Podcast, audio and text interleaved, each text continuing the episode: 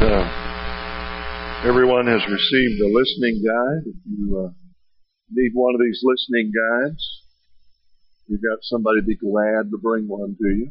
All right. Here's Miller. He needs one.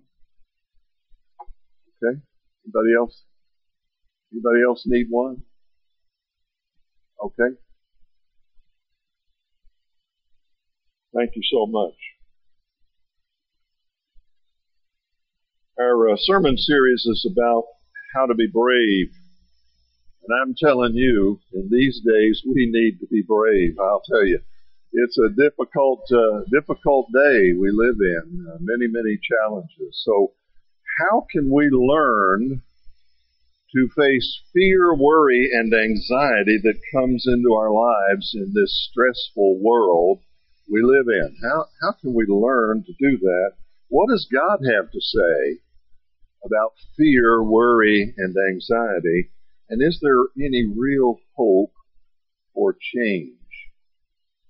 I do want to welcome those who've joined us by way of the internet, and I'm so grateful for the many of you that have joined us and you're part of our listening audience. Please uh, download that listening guide that we're using right here in the worship center at Eastside Baptist Church in Auburndale. Thank you for following along with us. You should be able to study with us and use that listening guide as we are studying God's Word here. In his letter to the believers at Philippi, uh, Paul gave his readers a significant clue about overcoming fear, worry, and anxiety. I want you to remember that Paul was in a prison cell when he wrote this letter. And so he's writing to us from a prison cell that was not anything like our modern prison cells. Um, in fact, I've got a slide of the prison cell where Paul was held. Uh, this is what it looked like and uh, it was dark and damp and disease ridden and pest ridden and many people who went to jail died in jail uh, because of the disease and the pests, the rodents, and the conditions. So Paul is writing this letter as a prisoner, and he's writing to encourage believers about trusting the Lord and walking with God. And, and if I were to talk with you today about fear, worry, and anxiety, and you were telling me, you know, I really struggle with this. I struggle to stay on top of these things. You know, these emotions hit me regularly the first thing I would tell you is put your trust in the Lord. But then you would say to me, what does that look like? Uh, and this message about is about what that looks like. What does it look like to put your trust in the Lord? Because all of us know we should do that. Trust in the Lord with all your heart. Lean not on your own understanding. In all your ways acknowledge Him and He'll direct your paths. We know the verses. We just don't know what it looks like worked out in a practical way. And Paul gives us some real help in his letter to the Philippians. And so uh, we're going to take a look at that together today and see what he has to say. If you'll open your Bibles to Philippians chapter 4, just want to read verses 8 and 9. You remember that Paul in this same chapter said, don't worry about anything, instead pray about everything. He said prayer is the key. Now he says in verses 8 and 9, finally, brethren, listen to this. Whatever things are true, whatever things are noble, whatever things are just, whatever things are pure, whatever things are lovely, whatever things are of good report, if there is any virtue, if there is anything praiseworthy, meditate on these things. It is an action that is expected of believers. We are to allow our minds to meditate on things that are good and truthful and praiseworthy and virtuous. And the problem for most of us is we let our minds meditate on the bad stuff, right? Like, what do you find yourself thinking about? The disastrous political situation we're in, right? If you meditate on that very long, I guarantee you you'll be fearful. What do you meditate on? Well, we can worry about our physical condition. We can worry about our aging. We can worry about our memory failing. We can worry about our finances. We can meditate on those things. We can worry about what are we going to do with the future? What about our kids? Oh my goodness, I'm so worried about them. And we can meditate on that. But Paul says if you meditate on that, you're going to be in trouble. So instead, he uses this word meditate, which literally means to focus your mind fix your mind on these things and meditate on them. Whatever is good and true and pure and praiseworthy and virtuous. Those things are the things we want to concentrate on and that will help us in a practical way to overcome fear, worry, and anxiety. Now, if you'll just keep your Bibles open, we're going to look at those things together.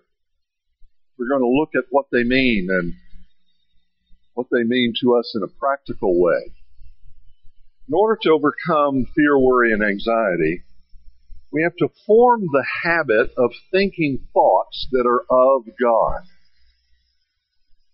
I'm, I'm afraid that too often I allow thoughts in my mind that are not of God. They may be of the devil, they may be of the flesh, they may be of the world, but they are definitely not of God. And if you allow those thoughts in your mind and you meditate on them, that's what creates the problem of fear, worry, and anxiety. Every thought either gives you energy or it takes energy. Every thought. Now think about that for just a second. Every thought you have is either taking energy from you or giving energy to you. Negative, fearful, anxious thoughts take energy. How many of you know that? They are exhausting, aren't they? I mean, you can worry yourself into physical sickness, can't you? They're exhausting. Those kinds of thoughts sap the energy right out of you. On the other side, positive, faith-filled, truth-based thoughts give energy and they are renewing. They will actually renew your spirit.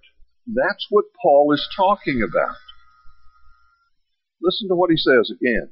Finally, brethren, whatsoever things are true, whatsoever things are noble, whatsoever things are just, whatever, whatsoever things are pure, whatever things are lovely, whatever things are of good report, if there's any virtue and if anything praiseworthy, meditate on these things. Let your mind dwell on these things. The things which you learned and received and heard and saw in me, these do, listen, and the God of peace will be with you. And the God of peace will be with you. You'll be aware of His presence. You'll be aware of His grace and His great provisions for your life. Paul instructed the believers to think on the things that were true, noble, right, pure, lovely, admirable, excellent, and praiseworthy. Now listen, both fear and faith are products of our thought life. When we focus on the wrong things, fear comes up. When we focus on the right things, faith is produced. Unfocused minds invite fear and weaken faith. So let me ask you a question. Where's your mind this morning? Where are you focused? What are you thinking about? What are you dwelling on this morning? In the Garden of Eden, God told Adam and Eve, He said, listen, all this beautiful stuff around you, you can enjoy.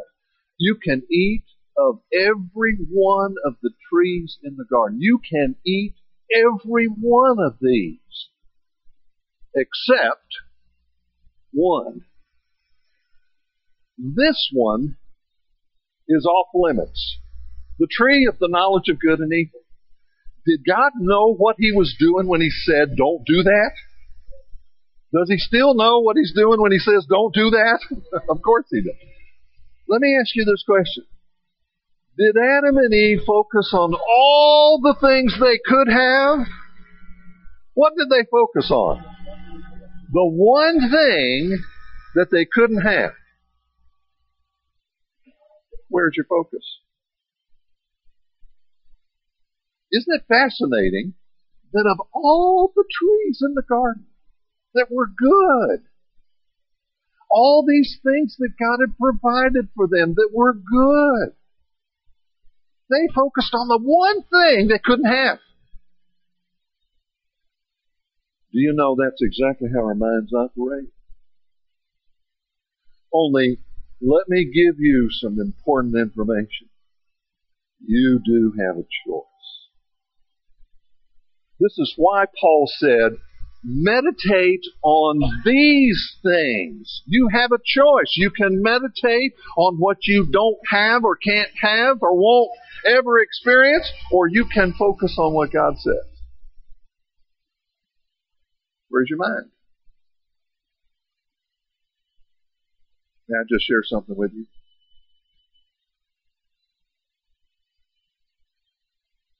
My mama's 93 years old. She's in a nursing home.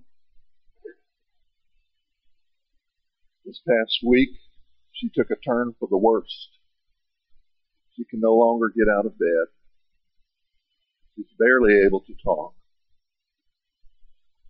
And I'm going to lose my mama pretty soon. Now, can I just share with you, I can let my mind dwell on that and think about how awful it's going to be not to have my mama. Or I can let my mind focus on the fact that my mama is going home. And she's going to be with the Lord Jesus Christ, the Lord she loved and served all of her life. I can focus on where she's going to be and the joy she's going to have and that she'll be released from a body that has really failed her and she's going to have a clear mind and she's going to have such joy in heaven in the presence of the Lord and she'll be there and be able to see Him and talk to Him and I can meditate on that. And that'll give me energy or I can meditate on my poor soul. Now where can I meditate? Wherever I choose. I can let my mind focus on the truths of God and the goodness of God and the faithfulness of God and the grace of God and the forgiveness of God and the love of God. Or I can think about, oh, I'm going to lose my mama. Right? Which tree are you focused on?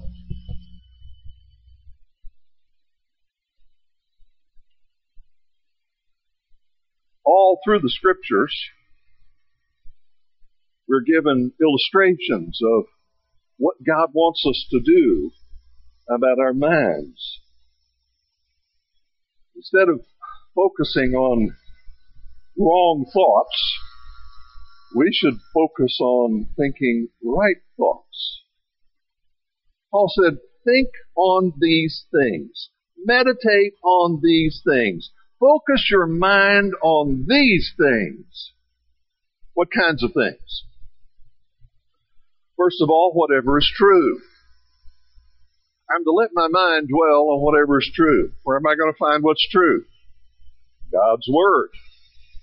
So one of the things that I could let my mind dwell on is the truths of Scripture. And if you're filling your mind with the truths of Scripture on a daily basis, you'll not have any trouble focusing your mind on the truths of Scripture.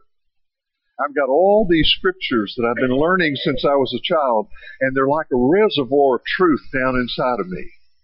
And all I've got to do is say, mind, get off of that and get on this. And do you know, you really can make a choice to focus your mind on something other than the miserable circumstance you're in. You really can. Meditate on these things. Focus on what is true. Well, what is true? You know, I had a, a friend call me one afternoon and, and she said, Oh my goodness, things are just happening so fast and I got this bad report and I got this bad report and then this bad thing happened at work and this bad thing happened and my friend is having this problem and I just heard that this person has cancer and she just went on and on and on like her mind was focused on bad stuff. So as soon as she got that out of her system, I said, okay, let me ask you a question. What do we know to be true? What do we know to be true? Regardless of what's happening in our lives, what do we know to be true? Number one, God is present with us. Number two, God is in control. Number three, God is love. Number four, God is good. Number five, God is faithful. Well, I can focus, I can focus on those things. And you see, the truth of those things never changes. No matter what's going on in your circumstances, these truths never change. He is always good. He is always faithful. He's always loving. He's always present. You can trust Him. Paul said, fix your minds on this, this truth. Whatever is noble, he said, that which is worthy of respect. I can let my mind dwell on what is worthy of respect. Let me just give you a quick illustration of that. I can let my mind dwell on the junk that's going on politically right now.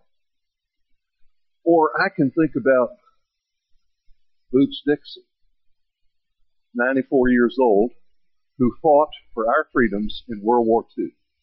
We have a World War II veteran in our presence. That's worthy of respect. That's noble service. And I can focus on that. You know what? That just gives me energy. It's amazing, isn't it? If I focus on the political mess we're in, that just takes all my energy away. It's draining. It's exhausting. I just have to change the channel. Now, now y'all, y'all are thinking I'm talking about the remote control, but I'm thinking about the channel. The channel in my mind. The channel in my mind. Whatever's noble. I can focus on that. I can meditate on that. I can tell my mind, I want you to think about the noble things. Whatever is just, that is, the morally and spiritually right things. I can focus on that. I can focus on what's wrong, but that doesn't do anything but take my energy. I can focus on what is right, and that gives me energy. I can focus on what is pure, that is, that which is morally clean. Now, that does eliminate a lot of our TV watching. May I just share with you? I do think that what you watch affects you spiritually. And if you watch a whole lot of junk, it's not going to help you spiritually. Where's your mind? Whatever is lovely. This is a word that means kind, pleasing, or gracious. that kind of eliminates Facebook. Right? I'm telling you, if you dwell on Facebook and you read all these posts, it'll take you down. So what I do with Facebook is I focus on what can I share that is right and pure and holy and true and godly. What scripture can I share with people? What biblical truth can I share with people? What can I put out there that is noble and right and lovely and of good report? Instead of drama and discouragement and defeat. Whatever these things are, let my mind focus on them, meditate on them, fix my thoughts on these things whatever is of good report, that which is showing respect and courtesy for other people. I want to give you three practical steps to help us overcome fearful, negative, and anxious thoughts. And here's the first one. Replace fearful, negative, and anxious thoughts with truths about God. That is, I can focus on the fact that God is kind and good and loving always, that He is present with me always, that He is faithful to me always, that He's fully in control. Now, I just want to make this suggestion to you. The next time fearful and anxious thoughts attempt to enter your mind, maybe the first thing you should do is say, no, God is in control and then the thought comes back and you say, no, God is good and loving and kind. And the next thought that comes, you say, no, God is truthful and faithful and He's present with me. You do that a few times and guess what? Those thoughts are going to go away. They cannot exist where the truth of God is being put forth. So replace those fearful, negative, anxious thoughts with truths about God. I, I, I like to ask people when they're going through a really difficult time, I like to ask them, tell me this, what do you know to be true? Go back and think about what you know has not changed. And it'll be truths about God. Some things just don't change.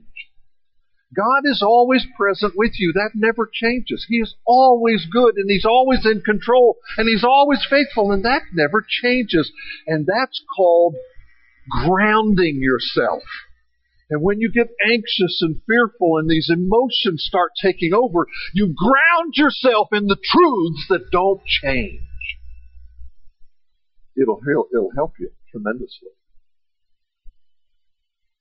Here's number two, practical step reject fearful, negative, anxious thoughts by taking every thought captive to the obedience of Christ. Right here's a verse in 2 Corinthians 10, verses 4 and 5. Just want to read that and think about the truth of the spiritual power we have. You ready? The weapons of our warfare are not carnal, that is, they are not man made, but mighty in God for pulling down strongholds. A stronghold is an area of your mind that you have given over to the enemy. And you have accepted in your mind that fear is going to win right? And so you've been fearful so many times that when you put yourself in that circumstance again, fear just takes over because it's a stronghold. Everybody know what I'm talking about? Have y'all ever experienced any of that? Of course you have. We have. You put yourself in a certain situation and anger takes over.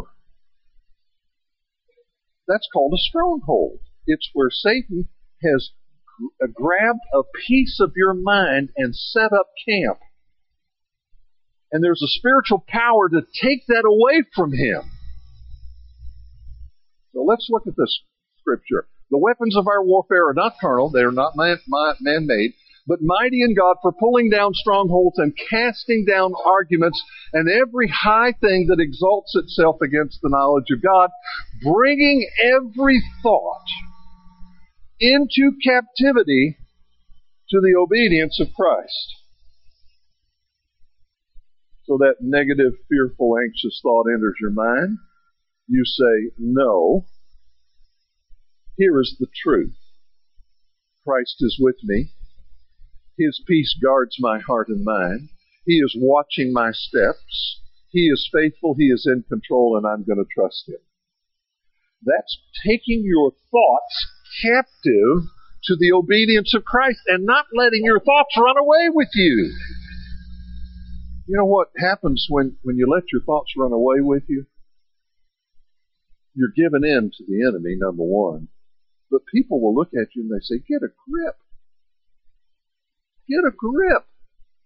Don't overreact, they're saying. What they're really trying to tell you is refocus your mind.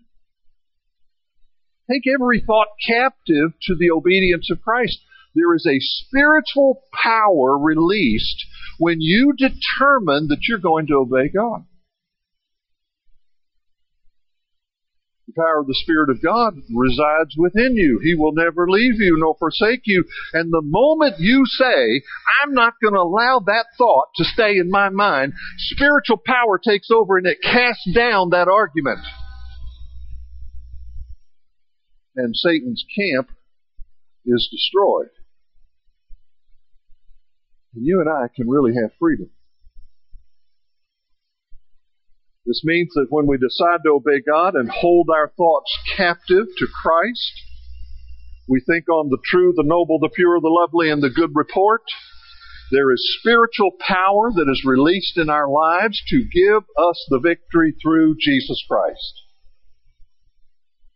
We actually can defeat negative, fearful, faithless thoughts and grow in our faith.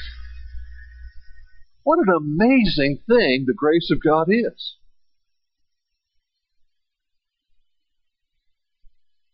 Number three, renew your commitment to God's Word.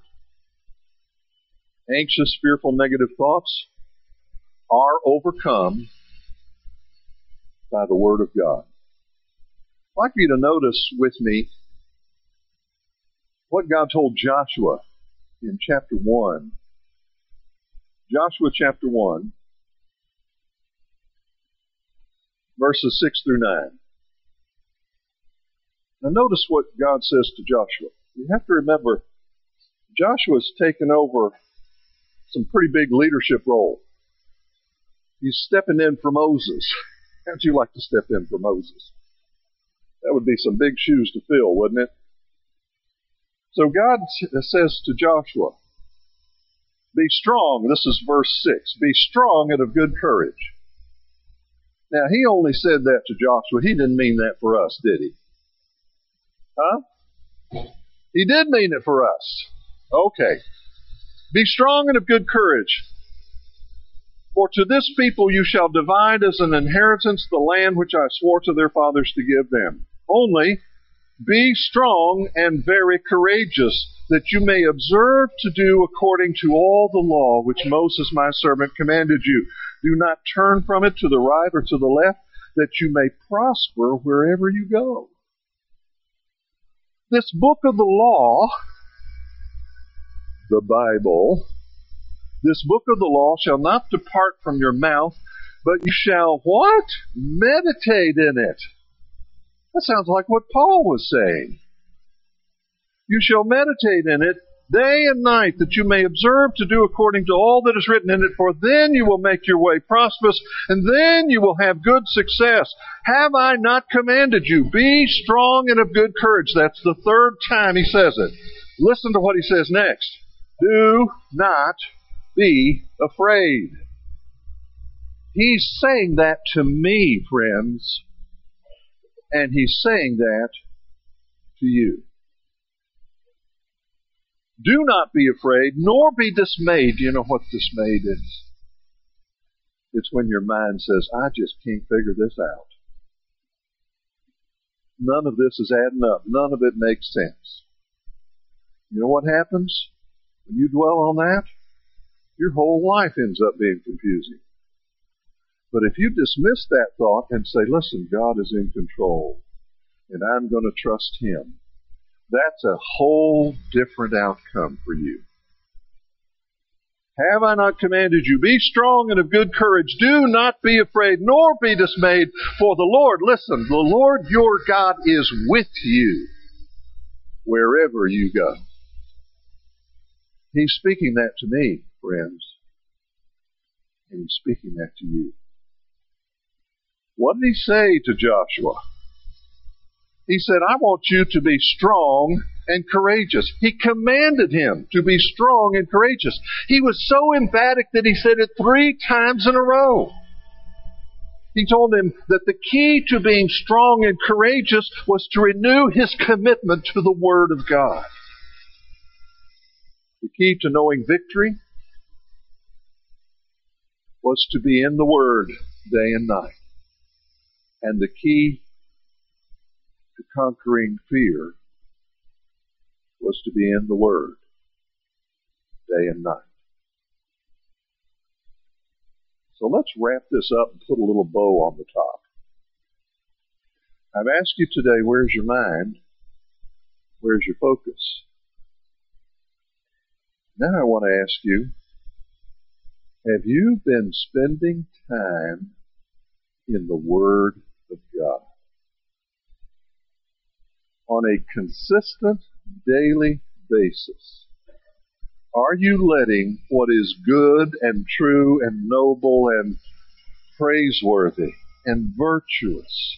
Are you letting the truths of the Word of God wash over your mind and fill your spirit with truth? So that when the world lies to you, you're not thrown around by every wave and every wind that comes at you. Rather, you're able to stand strong because of your devotion, your commitment to God's Word. I, I, I'm just going to tell you, 40 years of ministry, I've observed this. When you get away from the Word of God, guess what happens in your life? You go downhill spiritually. And the first thing that comes into your life when you start neglecting the Word of God is fear.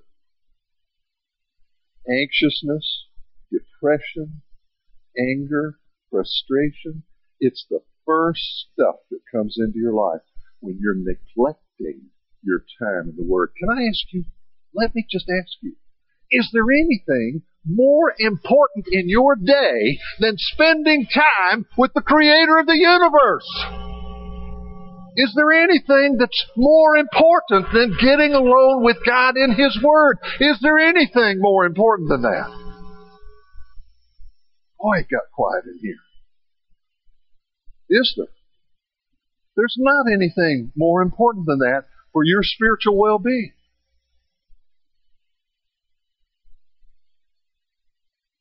So Paul gives us the key. He says, you want to overcome this?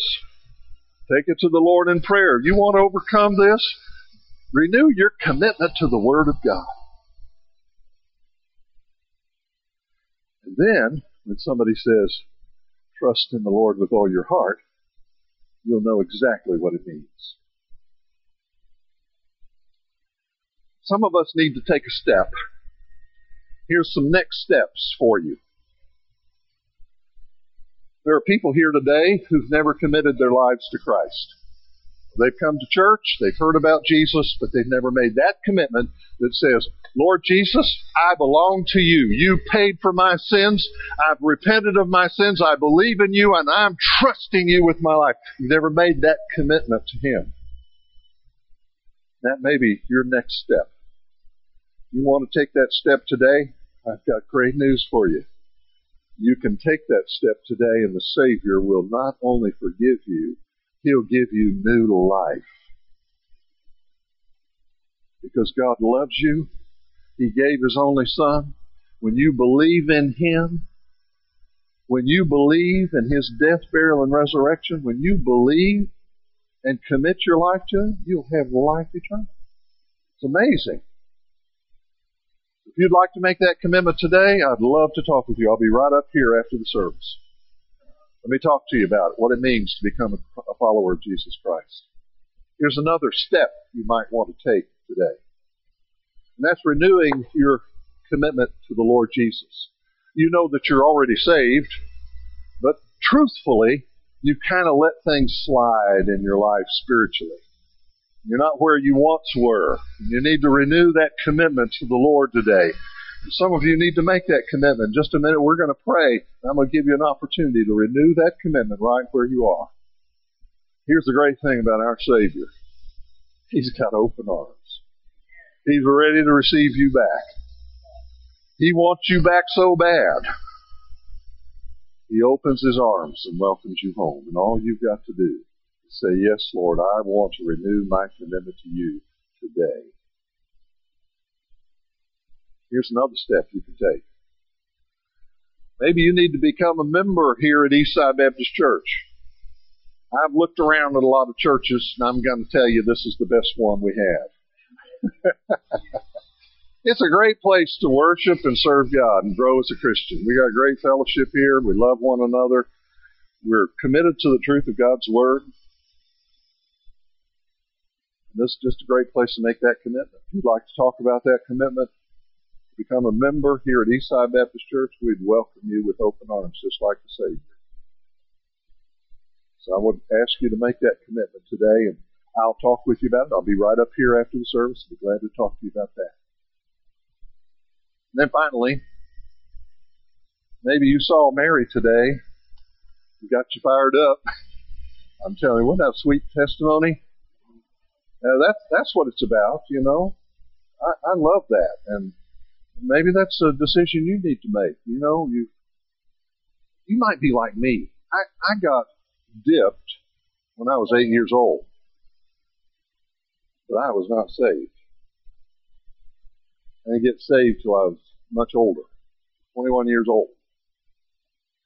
Then I realized, hey, baptism is for believers.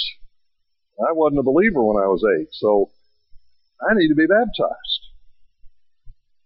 So that was a commitment that I made. It was a commitment to the Lord Jesus to publicly follow Him in believer's baptism. He gave us that example. When you make that decision public, it is a great way of testifying to everybody, I've decided to follow Christ. In obedience to the command of our Lord and Savior Jesus Christ, be baptized, right? Didn't he say, go and make disciples and baptize them? And that's what he said. So when you decide to be baptized, you're obeying the Lord. It's a step of obedience. That might be your next step. We'd love to talk to you about it. We can fill up that baptistry next Sunday if you want to be baptized. So just uh, you decide what God wants you to do. You take that step of faith today. Would you pray with me, please?